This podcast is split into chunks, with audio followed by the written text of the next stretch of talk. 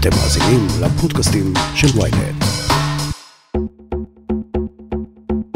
הכותרת, הפודקאסט היומי של ויינט עם עטילה שומפלבי. שלום שלום, כאן עטילה שומפלבי ואנחנו עם הכותרת, הפודקאסט האקטואלי היומי של ויינט, והפעם על משבר כוח האדם בצה"ל. יואב זייתון, הכתב הצבאי שלנו, יצטרף מיד עם הנתונים, האתגרים והחששות בצה"ל. יואב, לפני ימים אחדים נכנס לתפקידו ראש אכ"א חדש, ולמרות שזה לא הנושא הכי מדובר בתקופה הזו, לאלוף הזה תהיה עבודה רבה, ידע במוטיבציה, התמכרות ליחידות טכנולוגיות, פיתויים באזרחות ועוד אלף בעיות. מה עושים? כן, וזה בהחלט פרדוקס עתירה, כי אה, דיברתי עם קצין בכיר ששירת עד לאחרונה בצה"ל, והבנים שלו משרתים ביחידות קרביות. הוא אמר לי שגם הוא וגם אנשים אחרים סבורים, ממש בטוחים,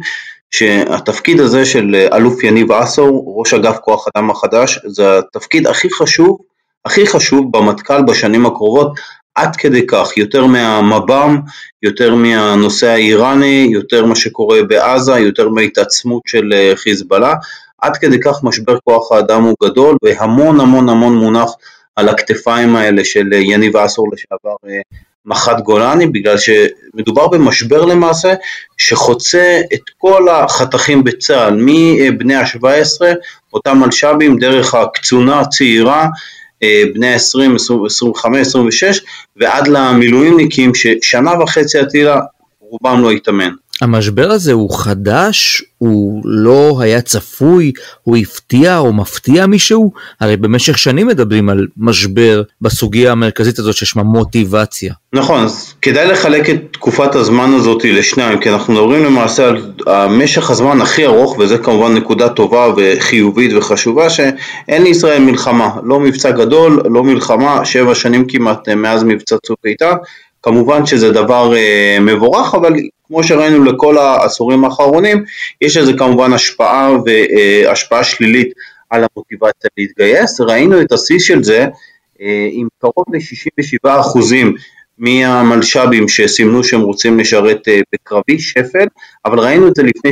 3-4 שנים. מה קרה לפני 3-4 שנים? הגיע ראש אכ"א חדש, מוטי אלמוס, והוא החליט להפסיק עם המדד הזה, שראינו אותו בכל אה, מחזור גיוס, וככה הוא תמיד כיכב בעיתונים, קיבל כותרות, 70 אחוזים, 72 אחוזים עם מוטיבציה לקרבי מהמלש"בים, הוא פשוט הפסיק עם המדד הזה, לטענתו זה לא היה מדד אה, מספיק אמין, כי הוא אומר שברגע שהחיילים עולים על האוטובוס ונוסעים לבסיס הטירונות, אז נכון למדוד את המוטיבציה שלהם אחרי שהם עולים על ה... על מדים ואחרי שהם מכירים למעשה מה זה לשרת כלוחם אה, בטנקים או בכיר ולא למעשה בכיתה י"א, בכיתה י"א אה, בזמן ששולחים להם את השאלונים ואת המנילות. ולכן המדד הזה הופסק, אבל מהערכות רבות שאנחנו שומעים, שומעים בתוך צה"ל בשלוש-ארבע שנים האחרונות, נמשכת הירידה הזו, ואם היו הולכים את השאלון הזה אה, בשנה האחרונה, אולי היינו מגיעים ל-60% ואולי אפילו אה, פחות במוטיבציה לשרת אה, בקרבי. עד כמה הבעיה חמורה באמת? זאת אומרת, מה, הצעירים כבר לא מוצאים שום דבר מושך בשירות קרבי? כולם רוצים 8200 כמו שנהוג לומר בימים אלה? כן, כי הם פשוט רואים שכל אה, שנה מדברים תמיד שבשנה הקרובה או בקיץ הקרוב תהיה אה, מלחמה וזה הופך להיות סוג של זאב זאב. וברגע שזה לא קורה, ושוב נגיד טוב שזה לא קורה וטוב שהמצב הביטחוני יחסית אה, שקט בשנים האחרונות, זה בהחלט מחלחל לשורות, לא רק למלש"בים אלא גם לטירונים, ללוחמים, אנחנו שומעים את זה אה, גם מקצינים זוטרים, גם ממפקדי מחלקות, ממ"פים, שמעתי את זה לאחרונה אה, בפעילות שהצטרפתי אליה בהר אה, דוב, אבל זה בהחלט משהו שמאתגר את הצבא, זאת אומרת זה לא שהצבא שם מכסה את עיניו ולא מנסה להתמודד, ראינו את אותה חבילת הטבות וגם העלאה בגמול החודשי בתקופתו של אייזנקוט, אותם תנאים טובים יותר, גם תואר ראשון על חשבון הצבא אה, לוחמים, זה היה בגל האחרון לפני שלוש-ארבע שנים, מאז צה"ל קצת נרדם בשמירה, הנתונים המשיכו לרדת, עכשיו מדברים בצבא באגף כוח אדם על איזושהי חבילה חדשה לתמרץ, לתגמל טוב יותר את הלוחמים, את האוכלוסייה הקרבית, אני לא יודע באמת עד כמה זה ימשוך, כי באמת לצד השקט הביטחוני חוץ הפיתויים מאוד מאוד גדולים, גם לשרת ביחידה טכנולוגית או ביחידה מודיעינית שמהווה אחר כך מקפצה לאזרחות, גם לתרום לא פחות, אנחנו יודעים ושומעים ורואים עד כמה ההשפעה של אותם חיילים ביחידות הטכנולוגיות והמודיעיניות, ההשפעה שלהם ממש על שדה הקרב, על מבצעים מאוד גדולים במב"ם, עד כמה ההשפעה הזו גדולה, עד כמה הם תורמים, אז אה, נערים היום עושים אחד ועוד אחד, חשופים להרבה יותר מידע בגיל 17 ויודעים לעשות את החשבון שלהם לא רק לשנתיים ושמונה הקרובות אלא אפילו לחמש או עשר שנים הקרובות. אה, ועם המתמטיקה הזאת הם בוחרים בסופו של דבר אה, ביחידות טכנולוגיות והקרבי יורד יורד בהעדפה שלהם כשהם מגיעים להחלטה. צה"ל הוא צבא העם, זו עוצמתו יואב הרמטכ"ל אה, אביב כוכבי כמובן גם הוא מתייחס למשבר הזה שקיים בצה"ל. והוא אומר בצורה די מעניינת הייתי אומר תשכחו מצבא מקצועי, תשכחו מהפנטזיה הזו, צה"ל חייב להישאר צבא העם. נכון, והדברים האלה של גנץ, של אה, כוכבי, סליחה, נאמרו אמנם אה, בימים האחרונים כאיזושהי הערה אגבית בנאום אה, בטקס חילופי ראש אכ"א, ממש בשבוע האחרון, אבל הם בהחלט מהווים קריצה או איזושהי קריצת עין או איזשהו מסר לתפיסה של, ה, של שר הביטחון גנץ, כי שר הביטחון גנץ הגיע לבג"ץ לפני מספר שבועות אה, במסגרת העתירה הנצחית והבלתי נגמרת אה, בנושא חוק הגיוס ואמר להם תקשיבו אני מציע כשר ביטחון מודל אה, גיוס חדש שבמשפט וחצי אני אגיד אומר דבר כזה כל בני ה-18 מתגייסים, גם האוכלוסייה החרדית והערבית, אבל את מי שהצבא צריך יותר הוא יגויס לשירות צבאי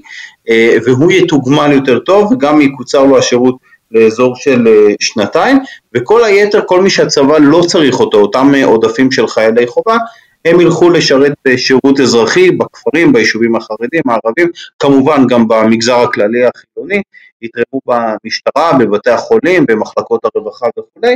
ורק מי שצריך באמת ילך לשירות צבאי ובתוכו לשירות קרבי ואותה קבוצה, אותה קבוצה יחידה, יחידה סגולה נקרא לה לצורך העניין, שכן תעלה על מדים וכן תשרת בצבא בכלל ובפרט ביחידות הקרביות, היא תתוגמל יותר, היא תהיה בראש הפירמידה, אליה יתייחסו כאל אה, אוכלוסיית זהב אם נקרא לזה כך, עם גמול הרבה יותר גדול, עם אה, אופק אה, באזרחות אחר כך, עם כלים שיקבלו אותם חיילים שכן בחרו, או שכן הצבא בחר אותם לשרת בתוכו, זה הכל חוץ מלקרוא לזה באמת צבא מקצועי, זאת אומרת, זה לא שיקבלו עכשיו בהכרח שכר מינימום או שכר גדול, אבל בהחלט למשל מי שילך להיות לוחם, שנתיים ראשונות יקבל גמול קצת יותר גבוה, 3,000, 4,000 שקלים לדוגמה, אני ככה זורק, אבל אחר כך בשנה השלישית או הרביעית, אם הוא יחתום או יישאר לעוד שנה שנתיים קבע, הוא יקבל אה, שכר הרבה יותר גבוה, אה, שכר שיכול להגיע ל-8,000, 9,000 אה, שקלים, כך גם הגמול יהיה הרבה יותר משמעותי, כך יוקירו יותר, זה הכי קרוב לצבא מקצועי, אבל כאמור שמענו את אה, כוכבי את הרמטכ"ל הנוכחי אומר, וגם את ראש אכ"א היוצא דרך אגב, אלוף אה, אלמוז אה, מתנגד לתפיסה הזו, לצעד הנוסף הזה, אולי צעד יותר מדי, בדרך לצבא מקצועי. אז אין בעצם שום סיכוי שצה"ל יצא ממודל צבא העם שישנה גישה? לא רואים את זה באופק בשום חטיבה, בשום מקום, בשום תפקיד? תראה, זה תלוי כמובן בזהות שר הביטחון הבא, כי גנץ הגיע מגובש מאוד עם התפיסה הזו אה, לשר הביטחון. אני בספק, אני לא יודע פוליטיקה מה יהיה אחרי הבחירות אם הוא ימשיך להיות שר ביטחון, אבל הוא בהחלט אומר שדי. אה, ישראל קיימת כבר מעל ל-70 שנה עם אותו מודל שקבע בן גוריון שכולם אה, מתגייסים, צבא העם, צריך לשנות, צריך לעדכן, המציאות השתנתה, לא רק המציאות הביטחונית והשקט היחסי, אלא בכלל החברה הישראלית השתנתה, נוער אה, הוא הרבה יותר מחושב, הוא הרבה יותר רוצה להגיע למקומות שתועלתניים גם אה, כלפיו, וזה לא שהוא ציוני פחות או פטריוט פחות, הוא רוצה לתרום, אבל הוא רוצה שהשירות הצבאי גם יעזור לו בשנים אה, שאחרי השירות, ולכן הוא רוצה תמיד לבחור מקצוע צבאי שיעזור לו, ולכן בהרבה מהמקרים אותם נערים הולכים ליחידות, מעדיפים יחידות טכנולוגיות או מודיעיניות. האם צה"ל באמת ילך לכיוון הזה? אני בספק, זה הרבה תלוי בממשלה הבאה, אה, צה"ל בגדול הוא גוף מאוד מאוד שמרני, הוא חושש משינויים כל כך אה, גדולים אה, ומשמעותיים, אבל אם אנחנו ככה נראה משנה לשנה בשנים האחרונות, בהחלט יש כל מיני התקרבויות, אתה יודע, אנחנו רואים את השנה השלישית למשל לחלק מהלוחמים שכן נתנו להם שכר גבוה, זה נקרא שנה בשירות נוסף בתשלום, אז תופעה שקצת מחלחלת, יש חשש ב... לפחות באמירות של הרמטכ"ל ושל אה, ראש אכ"א היוצא נגד המגמה הזו, אבל לא תהיה לצה"ל ברירה לדעתי, אלא אה, לשנות את צורתו, לעבור למודל אה, גיוס חדש, למודל שירות שונה, מעודכן יותר, רלוונטי לשנים האלה, כי באמת עטילה בעיית המוטיבציה היא בעיה שמחלחלת וחוצה כבר את כל המגזרים בצבא. יש מעבר למוטיבציה גם שינויים בדמוגרפיה. שמן הסתם אלה יכולות להיות גם חדשות טובות וגם רעות. איך אתה רואה את השינוי בדמוגרפיה הישראלית? אז קודם כל זה דל, זו דלתא למעשה באמת שאמורה לפתור חלק מהבעיה הזאת שדיברנו עליה מקודם בכוח אדם, כי באמת הילדים או התינוקות שנולדו לפני 15, 16, 17, 18 שנה בהתאמה, נולדו יותר תינוקות אז, זאת אומרת שאם ניקח את השנה הזאת וגם את השנים הקרובות, בעיקר את שנת 2026 נראה גידול אה, משמעותי בכמות המתגייסים ובכמות אה, מחויבי החוב, הגיוס, האלה שמגיעים אה, לבקו"ם. וזו בהחלט דלתא שאמורה להשלים את המחסור הזה או את ה, מה שבצה"ל מתרים גם בעקבות קיצור השירות הנוסף, חודשיים נוספים מה שבצה"ל מתקדמים, זאת אומרת יהיה יותר מתגייסים. אה, אבל לכן צה"ל צריך לטייב אותם, אה, לתעל אותם למקומות נכונים, יותר למקומות שהוא זקוק אה, להם, ונגיד רק שהבעיה שאנחנו מדברים עליה זה לא שעכשיו חסרים חיילים בגולני, או השורות לא מלאות בבסיסי הטירונות של הצנחנים או של חטיבות השריון מתגייסים, מגיעים, יש גם יחסית רצון בקרב המשרתים, זה לא שהנשר, אחוזי הנשר, הנשירה מהשירות הצבאי אה, עלו בשנים האחרונות, אבל אני ככה אשתף אותך עטילה באנקדוטה שככה קצת הפתיעה אותי אה, ומסמלת באמת אה, חילופי דורות בצבא. אני הגעתי לפני איזה שבועיים לאימון לילי במרכז באזור מתקן אדם של סיירת הנחל ודיברתי שם עם אחד המ"פים, באמת בחור נורא ערכי, בחור מושבניק שעשה שנת אה, שירות והיה בגרעין וכולי ותרם המון ואז אה, אה, הוא סיפר לי על עצמו ואז הוא סיפר לי שהוא התגייס בנובמבר 14 על פניו מחזור גיוס לגיטימי נובמבר 14 ואז פתאום אני חושב נובמבר 14 אתה זוכר אותי למה היה בנובמבר 14? מנחש שמדובר באיזשהו מבצע צבאי. נכון, צוק איתן היה שלושה חודשים לפני שהמ"פ הזה התגייס. זאת אומרת המ"פ הזה מסיירת הנחל, כמו רבים מהחברים שלו מפקדי הפלוגות בגדודים, מעולם לא חצו גבול. ואני לא חושב שצה"ל אי פעם, בטח כוחות היבשה, היה במצב כזה שהאגרוף העיקרי שהיום מתבסס הצבא שאין מה לעשות, זה הכוחות הסדירים, זה כבר לא כוחות המילואים, רוב מפקדי הפלוגות בצה"ל, גם רוב מפקדי המחלקות, מעולם לא חצו גבול. ולא נלחמו למעשה. נכון, לא חוו אה, חוויה עצימה של לחימה, של אה, אה, נגיעה בשטח אויב, של אה, חלקם היו תחת אש, אתה יודע, בתקריות קטנות, אבל הם מעולם לא חצו גבול, וזה בהחלט אירוע תקדימי בצה"ל. כמה ימים אחר כך הייתי באימון של אה, חטיבת אה, ברק, חטיבה 188, חטיבת טנקים בבקעת הירדן, וככה דיברתי עם אה, מפקד החטיבה, ואז הוא אומר לי, אה, שאלתי אותו, תגיד, אה, המג"דים שלך, הם חוו לבנון? זאת אומרת, אנחנו, אני הייתי איתו באיזשהו אימון של דימה לחימה, תמרון בדרום לבנון, הוא אמר לי, תקשיב, עד לפני כמה חודשים, חצי שנה, שנה, כן, כולם הספיקו והם היו היחידים, החיילים היחידים בגדודים שלהם, מפקדי הגדודים שהספיקו לשרת ב-2006 ולהיכנס לדרום לבנון, אבל עכשיו כמעט אין מג"דים סדירים שחוו את חוויית הלחימה של חצייה ללבנון, ועכשיו אתה יודע, אנחנו מתחדש היום עוד פעם מצפון וחיזבאללה אה, מאיים יותר ואולי אנחנו נידרדר מההסלמה בצפון לאיזושהי מלחמה, ראינו כמה צה"ל מתרגל ונערך ואמ"ן מזהיר מהתרחיש הזה, אבל רוב רובם, ש... וזו השורה התחתונה של שני הסיפורים האלה, רוב רובם של הקצינים הלוחמים בצה"ל כיום, מ"פים, מ"מים ומג"דים, שזה רוב הקצונה הסדירה הלוחמת בצה"ל מעולם לא חצו גבול, מעולם לא חוו את הכת הקרב. לא יודע, בשבילי זה משהו שמתכתב בהחלט עם משבר המוטיבציה, זה לא בהכרח קשור, אבל זו בהחלט בעיה ופער שצה"ל מנסה להתמודד עם כמה שיותר אימונים מדמים, כמה שיותר תרגילים, מודל אימונים שצובר יותר תקופות אימונים, אה, אבל זו בהחלט בעיה וזה בהחלט יהיה מעניין לראות אם וכאשר כמובן הלוואי ולא נגיע לזה, איך וכאשר הצבא יסתדר, הצבא הסדיר שרוב הקצינים שלו מעולם לא חצו גבול לשטח אויב. כן, נדמה לי שאחד התפקידים היותר מעניינים שיש באגף כוח האדם בצה"ל הוא רח"ט תומקה, ראש חטיבת התכנון בעצם, שהוא צריך להסתכל קדימה ולא רק על מה שקורה אצלו היום, אלא גם על מה שקורה או יקרה בעוד איקס שנים. תכנון קשה ביותר, אתה לא יודע איך הזירה תיראה, אתה לא יודע מה הכלכלה תרצה, אתה לא יודע עד כמה אנשים בכלל ירצו להתגייס לצה"ל במקום ללכת לעשות כסף, זה סיפור אחר לגמרי, ללא ספק. ראש אגף כוח אדם חדש בצה"ל, ראש אכ"א חדש, והרבה מאוד אתגרים ומשימות. אם אתה צריך לסכם, מה לדעתך הוא יעשה, מה הדבר הראשון שהוא יעשה? תראה, אני חושב שקודם כל הוא ייגע בנושא של אה, הקצונה הצעירה, ששם יש בעיה לא פשוטה, יותר ויותר מפקדי פלוגות איכותיים, אתה יודע, מדרגים את הקצינים לפי רמות איכות שלהם, רמה בינונית, רמה גבוהה, יותר ויותר קצינים איכותיים בגיל הזה של 24-25, בעיקר במערך הטכנולוגי מודיעיני, אבל גם אנחנו רואים את זה ביחידות קרביות, פשוט עוזבים את הצבא, הם אומרים מה אני צריך עכשיו להקים משפחה בגיל 25 ולהיעדר מהבית לשבועיים ולא לגדל את הילדים, לא לעזור לאישה, איך אני אתחיל חיים ועוד בשביל מה, שאין אה, מלחמות או אין אירועים ביטחוניים ובטח הגמול הוא לא אה, משמעותי ביחס לחברים שלי בגיל 25 עכשיו אה, באזרחות, אז יש שם בעיה, אנחנו רואים ביותר ויותר חטיבות חי"ר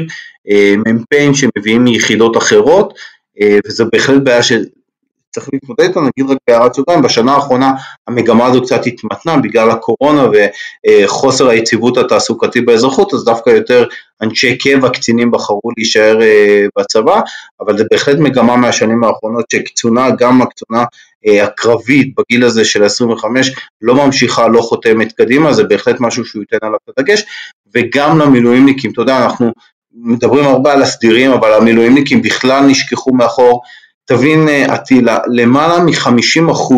מלוחמי המילואים בצה"ל לא התאמנו, לא עלו על מדים, לא ירו בנשק שלהם בשנה וחצי האחרונות, למעלה ממחצית, אם מחר בבוקר פורצת מלחמה, בטח בזירה משמעותית כמו הצפון שאין מה לעשות, תצטרך אה, אה, גדודי מילואים וחטיבות מילואים שיחצו את הקו, רובם לא התאמנו, זה בעיה מאוד מאוד גדולה, זה משהו ש... קודם כל, וזה הדבר הכי חמור, יותר אפילו מהכשירות המבצעית של הלוחמים, זה פוגע באמון. זה פוגע באמון של המילואימניקים במערכת, במפקדים שלהם, בצבא, זה שאתה לא מזמין אותם, שאתה לא אה, מאמן אותם לפחות פעם בשנה, זה משהו של כמה ימים, אה, זה פוגע באמון שלהם, וזה כמובן גם פוגע בכשירות שלהם, אבל זה חלק, ופה ככה נסיים ככה באמירה קצת אה, אופטימית יותר,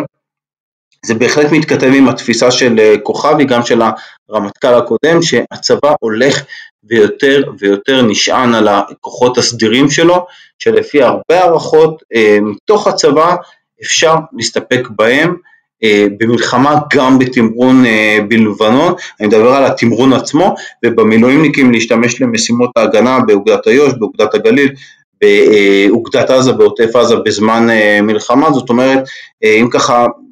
בראי היסטורי ובחיתוך היסטורי, למעשה מה שפעם היה שהצבא התבסס על כוחות המילואים שלו, הפעם מקדימה זה הכוחות הסדירים שאותם מש... בהם משקיעים יותר, יותר אימונים, יותר אמצעים, יותר ציוד, ומי שנשאר מאחור, או מי שמגן מאחור למעשה זה כוחות המילואים, לגבי הכשירות שלהם באמת אה, סימן שאלה גדול ומדאיג מאוד. יואב זיתום כתבנו לענייני צבא, תודה רבה על הסקירה המרתקת הזו. תודה תהילה.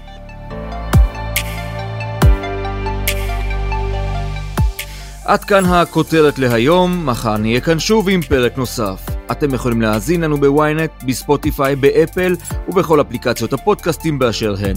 אם יש לכם הערות, בקשות או רעיונות, אתם מוזמנים ליצור קשר באמצעות האימייל podcaststroudelwynet.co.il ולפנות אליי ישירות דרך הטוויטר או דרך הפייסבוק. נשתמע מחר.